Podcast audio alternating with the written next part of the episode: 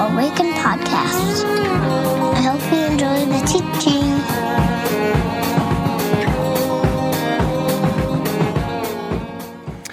Well, good morning, friends, and welcome to the virtual gathering, also known as Awaken. So glad that you are here, whether you're here by audio or by video. Um, thank you for joining us.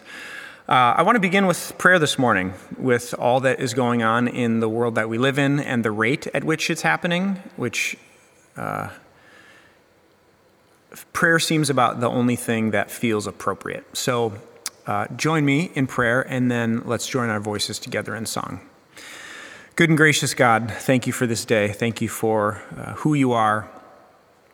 Um, we stand in awe of uh, who you are and, and knowing that um, the spark of life that is in each person is the spark of your divine life. So, God, differences among culture and races and bodies are not to be feared, but rather celebrated as manifestations of you and your light. So, God, open our hearts, open our minds, um, make us bigger uh, to celebrate the similarities and the differences that we find among our brothers and our sisters. We place in you our hopes for harmony, for peace. Um, and I pray that you would lead us, that we might learn to live in peace. God, you're the source of dignity, and it's in your image that we are created. So pour out on us your spirit of love and compassion. May we remember that we are sons of daughter, sons of Adam and daughters of Eve, that we are brothers and we are sisters, we are one, just as you are one, Father, Son, and Spirit. We pray in the strong name of Christ. Amen. Let's sing together.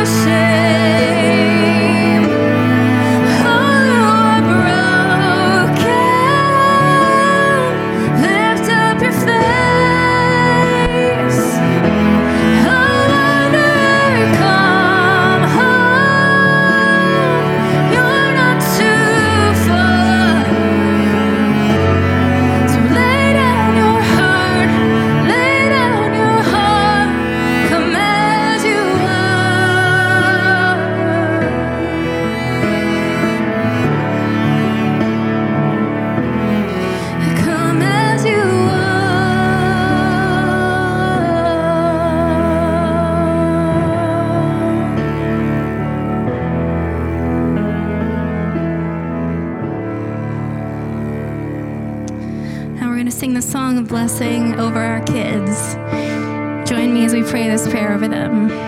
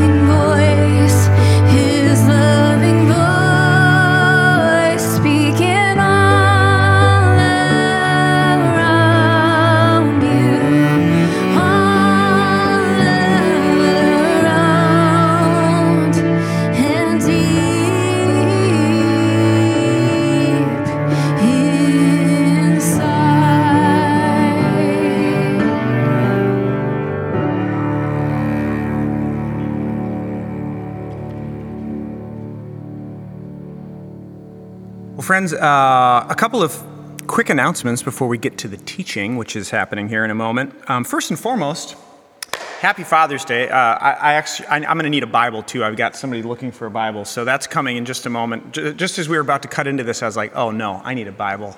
This is a problem. We're live on TV, Micah. Get it together."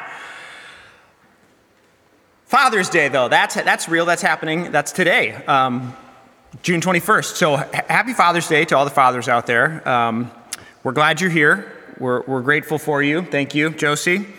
Um, also, we had planned on doing outdoor worship on the 28th of June, the last Sundays of July and August, and you know, I got really bad news, friends. No one is issuing park permits. Like, we looked at St. Paul, we looked at Minneapolis, we looked at some of those crazy suburb folks, you know, uh, Roseville, Eagan, West St. Paul, nobody.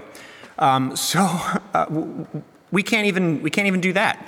Um, so the plans to worship outdoors next week and uh, at least for next week are off the table. Um, and we want to encourage you. Um, we're going to make lemonade here. Uh, want to encourage you uh, gather together, maybe with your life group or some people that you know, and maybe a smaller version of a little awaken gathering if you're up for it. So feel free to do that. Um, also, um, Mandy wanted me to pass on uh, Run and Fun, which is a, a kids' community activity. Pa- uh, Mr. Art and uh, Miss Rachel Autumn are both runners. They are leading a little activity for kids, which is get them outside, let's exercise and let's have some fun together. Um, and so you can sign up for that. That's in your Awaken Weekly uh, if you get that. And then I wanted to just mention the learning opportunities that we mentioned last week. Uh, so there are two book studies. Uh, My Grandmother's Hands, one's, excuse me, being led by Mel uh, for artists, one's being led by Jane. Uh, there is a Raising White Kids uh, book study that Mandy is leading, and then Laura and I are uh, are going to lead a essentially film discussion. So um, some Sundays coming up, four weeks coming up. All that's in the Awaken Weekly. Um, so there's a link for that, and so I want to encourage you to do that. We also recognize that like many of you are already doing this. You're reading books, you're engaging, you're you're on the journey, um, and that's wonderful. So we don't want to like make pe- make people feel bad, um, but we also want to like pastor you well and offer opportunities to continue to grow and learn and and be formed in this tradition that we call the way of Jesus. Um, so those are some opportunities for your growth. Since we're not meeting this summer, we don't have learning labs. Um, wanted to offer those as a way to continue to engage. So. Uh, some of you, you, you may feel like, oh my gosh, um, I need a break. Uh, I, I'm like, I'm, I'm tired. Um, recognize, yep, that's, that's true for many of us. Um, rest is good. Sabbath and rhythm is a part of our life together spiritually, and we celebrate that.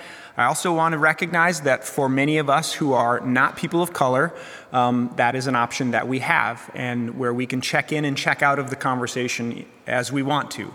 Um, and um, many would argue that's the definition of privilege. That's one of the definitions of privilege, where we get to say, you know what, I need a break. And so I want to hold those intention of like Sabbath and rhythm and rest is good. You can't continue to give um, when you have nothing to give. But also, um, if, you, if you have it in you, let's keep going, um, one step at a time. So, uh, and then last but not least, the book dragon is out there, friends. I've seen pictures of the book dragon being passed around, which is so cool. So continue to do that. If you find the book dragon comes to your house, some coffee should have been delivered this week. So Um, the book Dragon is still out there, so uh, keep sending pictures of that, and um, that's fantastic. So today we're going to continue our series started last week by Melody. By the way, great job, Mel. Thank you. Uh, Psalm 37. Always fun to hear her voice and. Um, be led by, by, by melody. So thank you for that. Uh, the series is called Lost in Translation. So if you're just joining us or you're new to Awaken, um, this is something that we do typically each summer, and it, it, uh, it allows you to travel and sort of go to your cabins and, and come and, and go as, as, you, as, you, as you can and you do, um, and not have Sunday mornings sort of building on top of each other, but you can catch a one off of Lost in Translation and it should still make sense. And then also, it seems to pique interest. You know, people are like, oh my gosh, what are we talking about next week? Crazy Lost in Translation. Um, so it keeps people engaged, which is good. Um, and, and in the series, we take the hardest, most difficult passages, the most bizarre passages we can find, and we just sort of face them head on with our eyes open and try to understand what they mean and what they're saying. And we do this for a couple of reasons. The first of which is modeling. As one of your pastors, I want to model for you what it looks like to engage the Bible. I want, to, I want you to see the questions that I'm asking. I want you to see the process that I'm sort of walking through as I come to a difficult passage.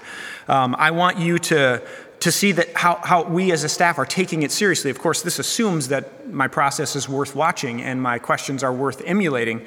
Um, and without being um, thinking too highly of myself, I want to lead in that way. And so that's one of the reasons why we do this series. The other is I want you to see our commitment to Scripture and my commitment to Scripture. Uh, the Bible is, or I should say, Christ is the Word of God revealed. So the Christ becomes Jesus incarnate, and Jesus is, is essentially God revealed to us or in flesh. And the Bible then bears witness to that story. So these are the words of God and the collection of God's interaction and story of God's redemptive acts in history through the people Israel and then Jesus and then the church. I believe it to be inspired by God. I believe it to be authoritative for the life of the church and for the Christian. And I believe that God still speaks through it. And so I want, I want to hear God. And so that's why we do this series. Uh, a couple of reasons why. So, last, last summer we did Lost in Translation, the words of Jesus. This year we're doing Lost in Translation, um, wisdom literature. So, if you didn't know, in the Bible, the Hebrew Bible, which we call the Old Testament, it's broken up into three categories or three books. The first of which is Torah. First five books of the Bible Genesis, Exodus, Leviticus, Numbers, Deuteronomy, Torah. The next section is called Nevi'im, or the prophets. And then the last section is called Ketuvim, or the writings, or wisdom. So this includes Psalms, um, Proverbs, Song of Solomon. We're going to get to that. That'll be fun. I, we a, we're going to get to that. Ecclesiastes, Lamentations, Ezra, Nehemiah, Daniel, these all fall in Ketuvim. So our Lost in Translation passages are coming from that section of Scripture this summer. So let's rock and roll. Let's do this. How about it? I want to begin with a quote from Jeremiah Wright. Jeremiah Wright was the uh, pastor of the Obamas before they moved to the White House. And among clergy and pastor people, he preached a somewhat famous sermon on the passage or the, the, the, the psalm that we're going to be studying this morning, which is Psalm 137. And so this is how he began. I'm quoting now. Come back with me in time, way back to a faraway place, and stand for a moment shoulder to shoulder with another people in another place, another time, another predicament, a people in a predicament of pain nothing like yours. Nothing like anything you've experienced or could even imagine. Just quietly stand and feel. Don't say a word, just let their lives speak to your life, their spirits to your spirit. Not even a whisper, for they will fall strangely silent if they detect a stranger in their midst. Just stand where they stand for a moment and listen. So I want to invite you to do that as we read from Psalm 137. If you have your Bibles, turn there. If you can stand and are able, I'd invite you to do so. The psalmist writes this By the rivers of Babylon we sat and wept when we remembered Zion. There on the poplars we hung our harps, for there our captors asked us for songs, our tormentors demanded songs of joy. They said, Sing us one of the songs of Zion. How can we sing the songs of the Lord while in a foreign land? If I forget you, Jerusalem, may my right hand forget its skill, may my tongue cling to the roof of my mouth if I do not remember you, if I do not consider Jerusalem my highest joy. Remember, Lord, what the Edomites did on the day Jerusalem fell. Tear it down, they cried, tear it down to its foundations. Daughter Babylon, doomed to destruction, happy is the one who repays you according to what you have done to us. Happy is the one who seizes your infants and dashes them against the rocks. God, this morning, as we turn to the scriptures and this psalm, this song sung by the ancient Jews, I pray that you would open our eyes that we might see something we haven't seen before, that we might hear something we haven't heard before, that you would uh, enliven these words to us to form us and shape us into the people of God who follow this Jesus. I pray in the strong name of Christ. Amen. So the Israelites,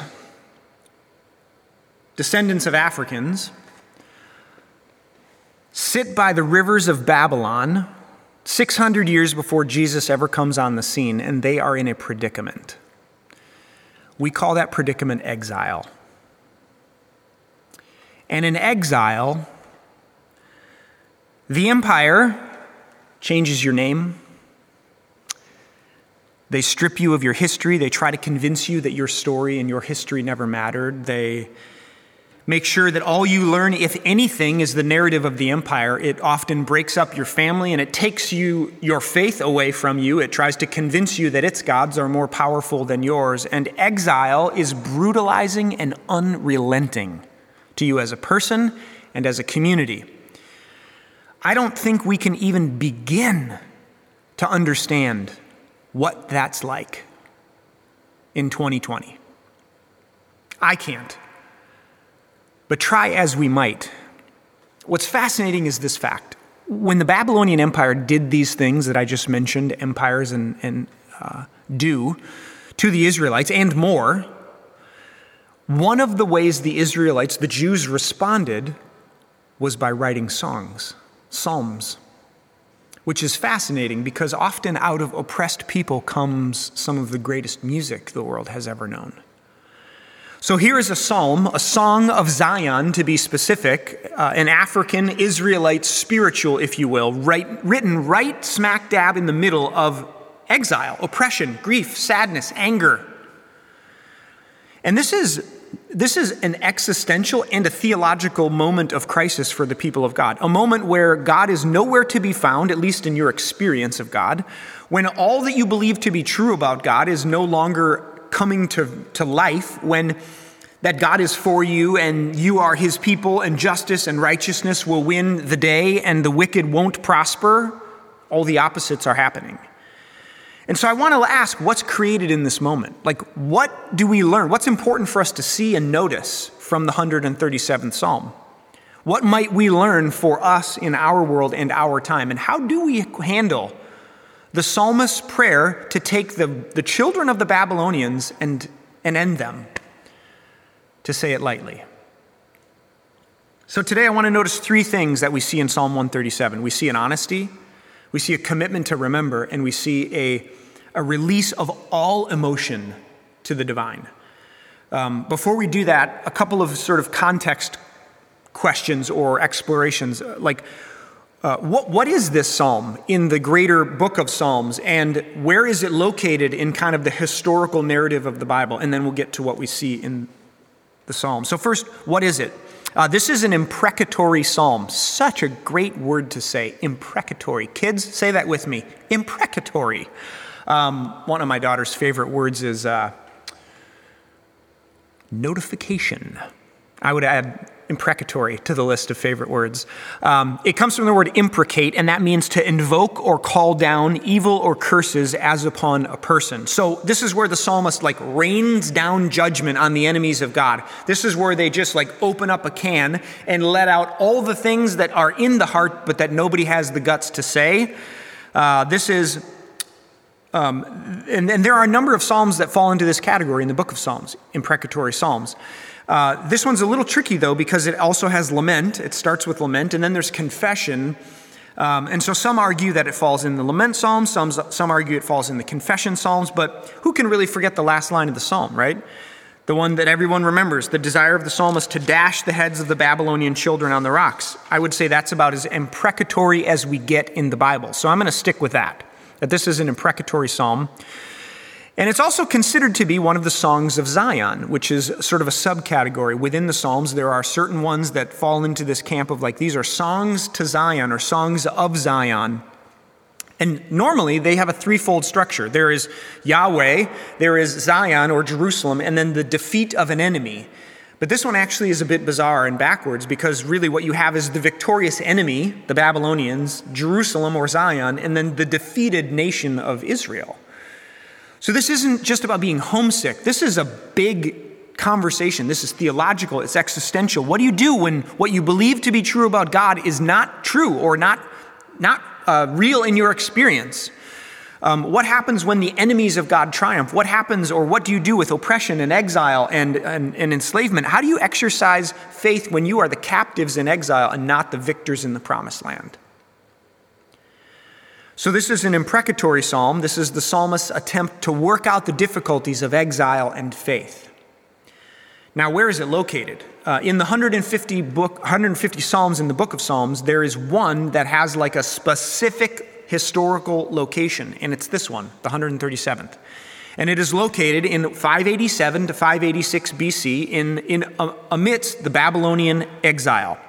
Uh, if you remember history, the Babylonians were the first of many empires who uh, who ruled over, who, who invaded and occupied Israel. So you had the Babylonians, the Assyrians, the Persians, the Medes, the, uh, the, the Greeks, and then the Romans. Um, the Babylonians were one of the only empires that actually exiled or deported the Israelites to a foreign land. When the Medes and the Persians come and take over the Babylonians, they allow the Israelites to come back to Jerusalem. This is the book of Ezra and Nehemiah when they come back and rebuild the wall. But the books of Daniel and the book of um, Ezra and Nehemiah are, are found in this section of history. So this psalm speaks specifically to the first and second waves of, of Israelites who are deported from their homeland by an invading empire. And it speaks to exile and enslavement in a foreign land against your will. It is an active remembrance by a people who are in exile. The 137th Psalm. So, what do we see? What can we learn from this? Again, honesty, remembering, and releasing. And these are three things I want to draw our attention to this morning. But before I do that, I want to just say this is.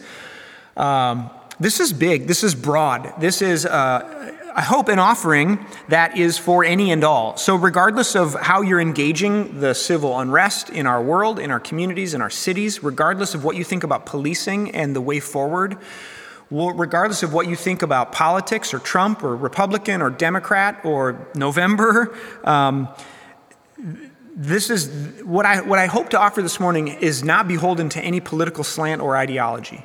Um, so it is, I hope, accessible the table is big here this morning, friends. Um, so, first, what do we see in Psalm 137? And I would begin with honesty. I want to go back to where we started with Pastor Wright's invitation. Not even a whisper, for they will fall strangely silent if they detect a stranger in their midst. Just stand where they stand for a moment and listen. Wherever you are, I want to, unless you're driving or riding a bike, or some other motor vehicle, I want to invite you to close your eyes and try to imagine what you hear and feel what the psalmist is trying to say. Try to stand for a moment and listen. By the rivers of Babylon, we sat and wept when we remembered our home the city of God, the light on a hill that cannot be hidden, Jerusalem, Jerusalem. There, on the poplars in Babylon, we hung up our instruments. This was the day the music died. For here, our captors, our oppressors, they mocked us and they said, Sing songs, songs of joy. Sing us one of those songs from Zion. And we replied, How? How can we sing the songs of the Lord while in a foreign land?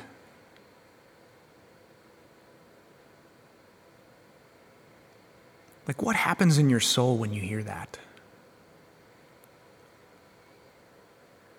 What do you envision in your mind when you hear the, the heartbreak of an oppressed people being mocked by their oppressors?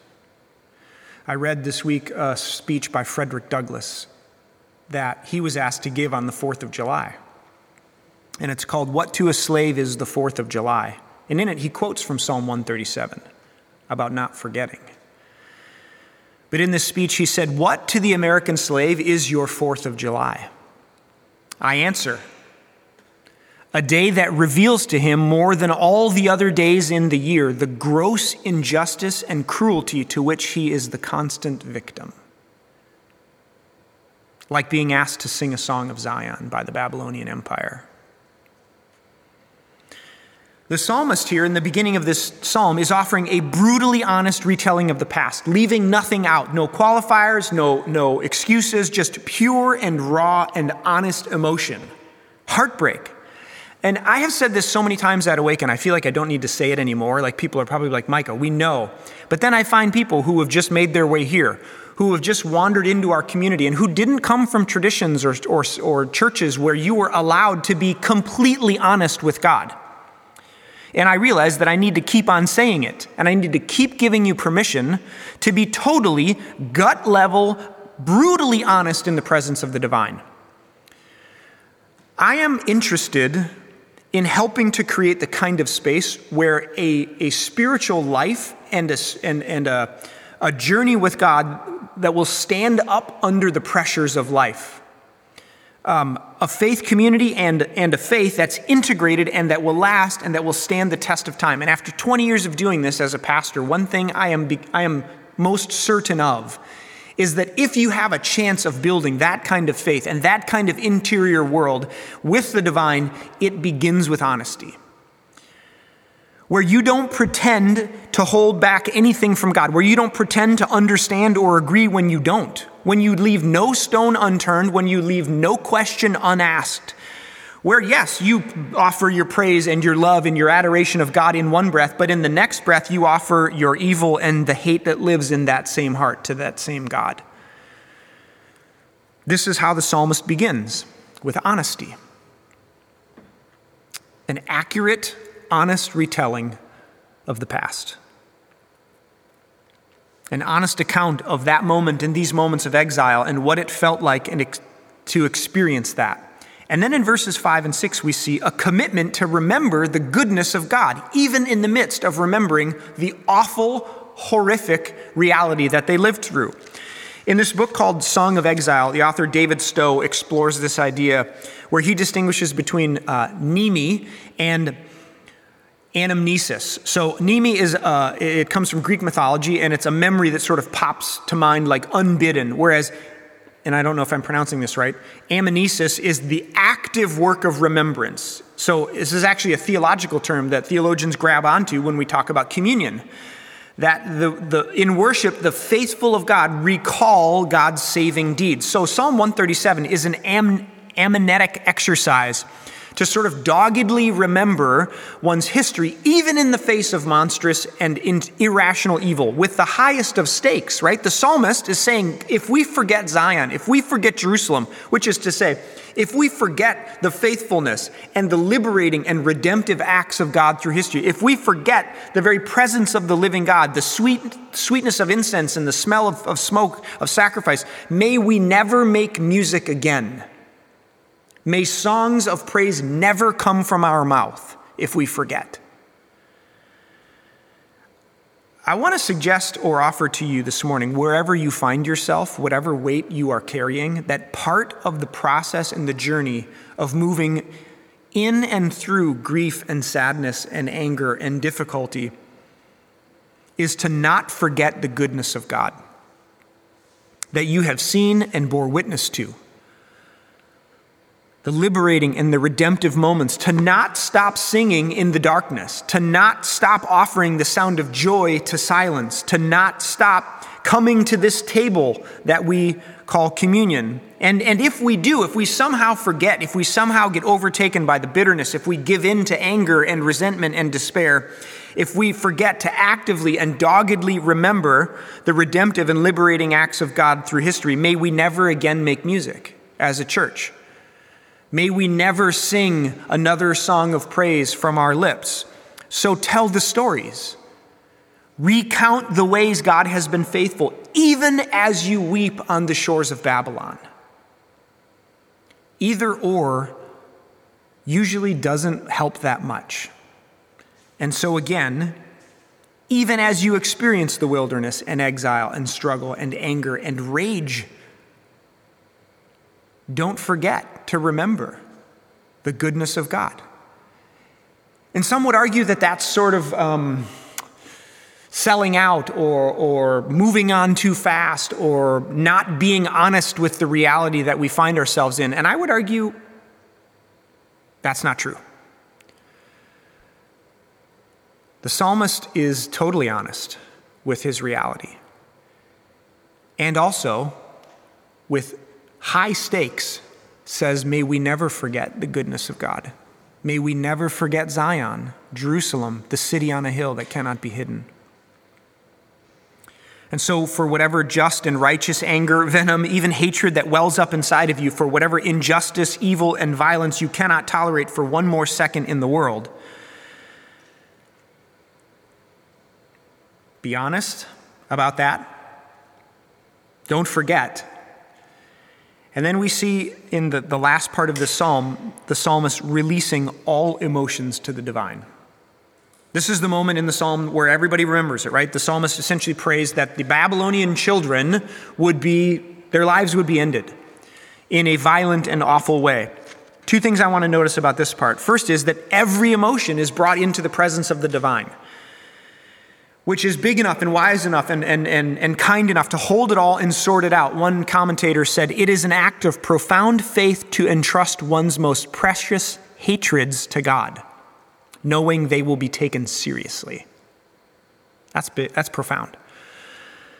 Miroslav Volf, in a conversation with this author I, I, mentioned earlier, David Stowe, in reading Psalm 137, he says, It gives voice to the violent emotions in me so as to diffuse the impulse toward violent action. By placing unattended rage before God, we place, we place both our unjust enemy and our own vengeful self face to face with a God who loves and does justice. Stowe adds everyone is potentially Judean, potentially Babylonian, potentially a victim, potentially a perpetrator.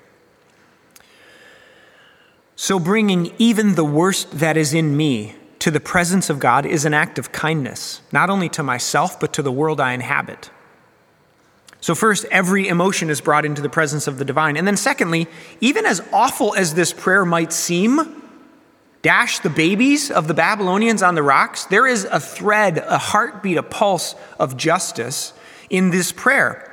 Uh, Isaiah the prophet in chapter 14, verse 21 says this about Babylon. This is the, the fate of the Babylonians. He says, Prepare a place to slaughter their sons for the sins of their forefathers. They are not to rise to inherit the land and over the earth with their cities, which is to say, there will not be another generation of this oppression from this empire, according to Isaiah. So the prayer of the psalmist is in, is in, is in like the same uh, pulse, it's in the same key. It's to say, may there never be another generation of Babylonians. May there never be the boot of this empire on anyone else's neck. Psalm 137 is in the mouth of the powerless victims and not the powerful executioners, which makes a big difference. So the psalmist is honest commits to remembering and not forgetting the goodness of God, even in the midst of awful and horrible situations, and brings all, all of the emotion into the presence of the divine.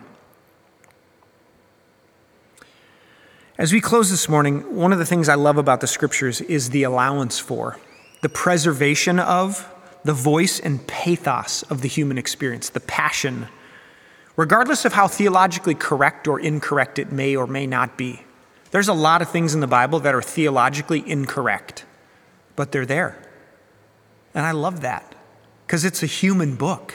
written by humans. In Psalm 137, we find an oppressed and enslaved and exiled people group being taunted by their oppressors and their enslavers. And the psalmist wants us to have an accurate and honest picture of that moment. Nothing sugar coated, nothing overblown, because honesty, I would argue, is the foundation of the spiritual life.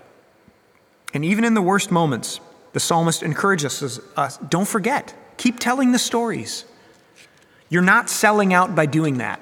Keep singing the songs the spirituals that come from these moments, testifying to the liberating, the redemptive movement of God. And bring every emotion, every passion, every rage, every venom into the presence of the living God, where we can be shaped and molded, and our hearts can be shaped and molded by God, whose heart is for justice. So then we can stand with God in the remaking of this world. Where things are wrong, we participate with God in the making those things right. In you, in me, and in the world that we live in. So let me offer a word of prayer, and I'll lead us into a time of silence. And then out of that silence, um, we're going to invite you to listen or to sing really a prayer, a song that asks the question Will we ever rise? Which I, I think is, is in the same spirit as this psalm as we imagine these ancient people s- sitting by the rivers in Babylon saying, Will we ever return to our home? So pray with me. God, this morning, as we think about this, um, this psalm and the people for whom it was written and the place that we find ourselves thousands of years later, I pray that we, uh, we would learn if we if this is a new muscle we're learning to flex, uh, to be honest in your presence, where we don't hold anything back, where we don't, uh, we don't fake it, we don't leave questions unasked or uh, pretend that we understand when we don't, or that we agree when we don't, but that we learn to be honest. And God, teach us, remind us uh, of the ways that you have been faithful, and may we never forget to retell and tell those stories of your liberation and of your action, of your redemption, of your restoration in our midst.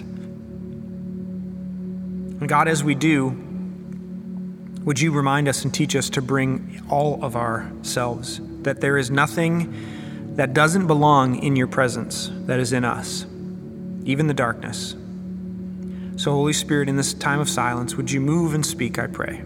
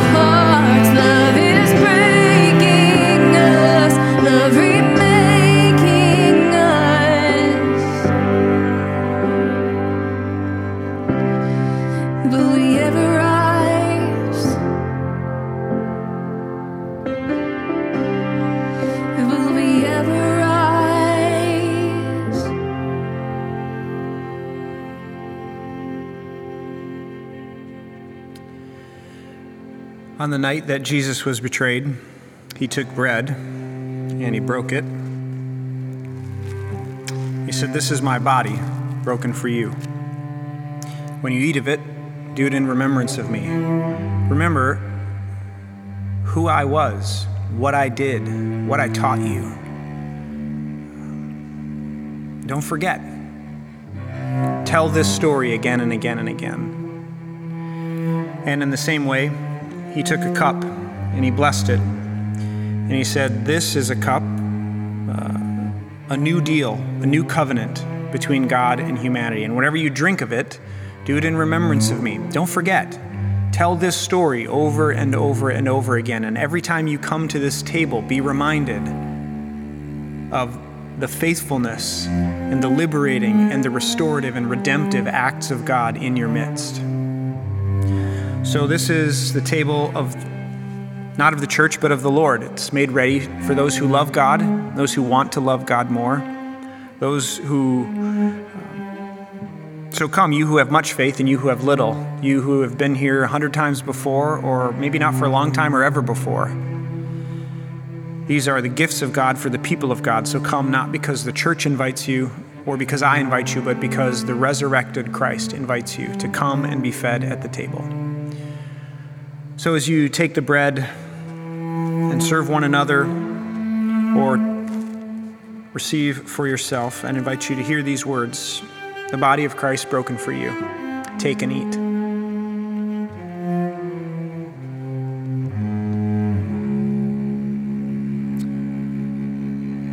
And as you take the cup, receive these words the blood of Christ shed for you. Take and drink.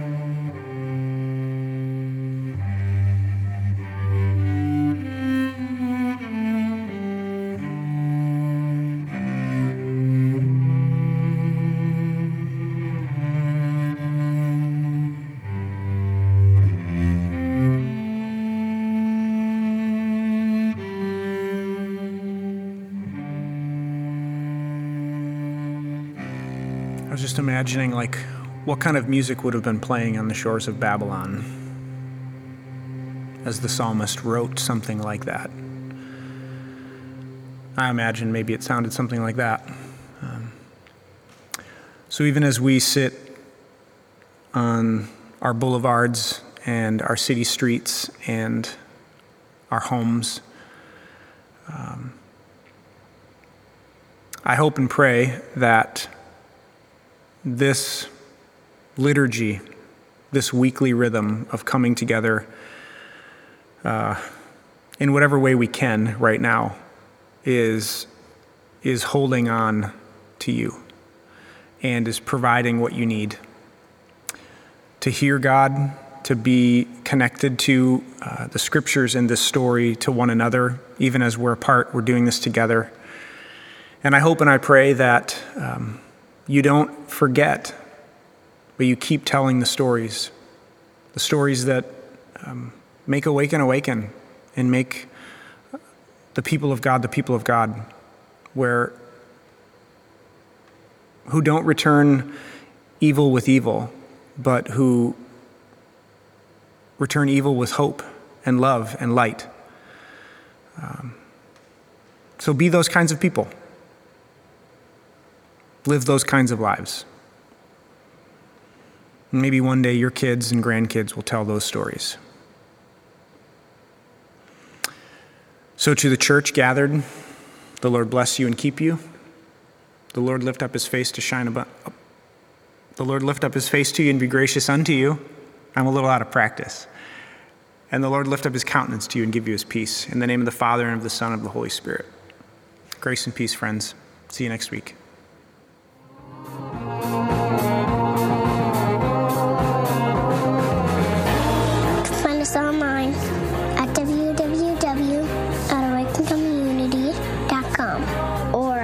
Facebook at www.facebook.com backslash awaken community. Or on Twitter Awaken Community. See you next time.